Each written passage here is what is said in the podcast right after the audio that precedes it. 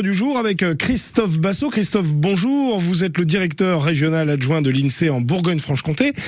Et quand je regarde le chiffre du jour, c'est 62,3 aujourd'hui, Christophe. 62,3. C'est en année l'âge moyen de départ à la retraite euh, des Français en 2020. Alors l'âge légal est toujours fixé à 62 ans, mais il y a un problème de nombre d'annuités qui augmente. Hein. Il y a des carrières hachées aussi. Les gens ne travaillent pas euh, tout au long de leur vie, hein, pas, pas tout le monde. Et donc ce, qui, ce qui provoque un allongement de, du, temps de travail euh, tout, tout, au long de, de la vie.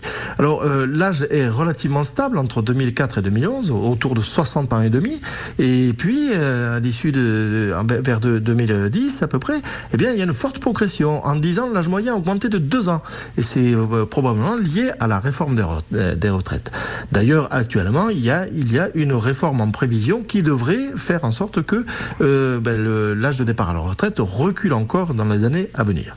Y a-t-il des différences d'âge de départ entre les femmes et les hommes? Eh bien oui. Euh, dès lors qu'elles ont travaillé, les femmes sont toujours parties plus tard que les hommes. Il y avait euh, 1,2 ans d'écart euh, entre les femmes et les hommes en 2004. L'écart s'est certes réduit en 2020.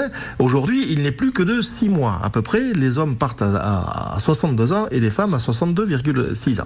Alors pourquoi elles travaillent plus? Ben, Il y a des interruptions de carrière, les maternités, les gardes d'enfants, et puis les salaires des femmes sont moins élevés, les retraites donc euh, sont plus faibles et donc elles sont contraintes de travailler euh, plus longtemps pour avoir une, une retraite euh, digne de ce nom et qui leur suffise pour pouvoir vivre.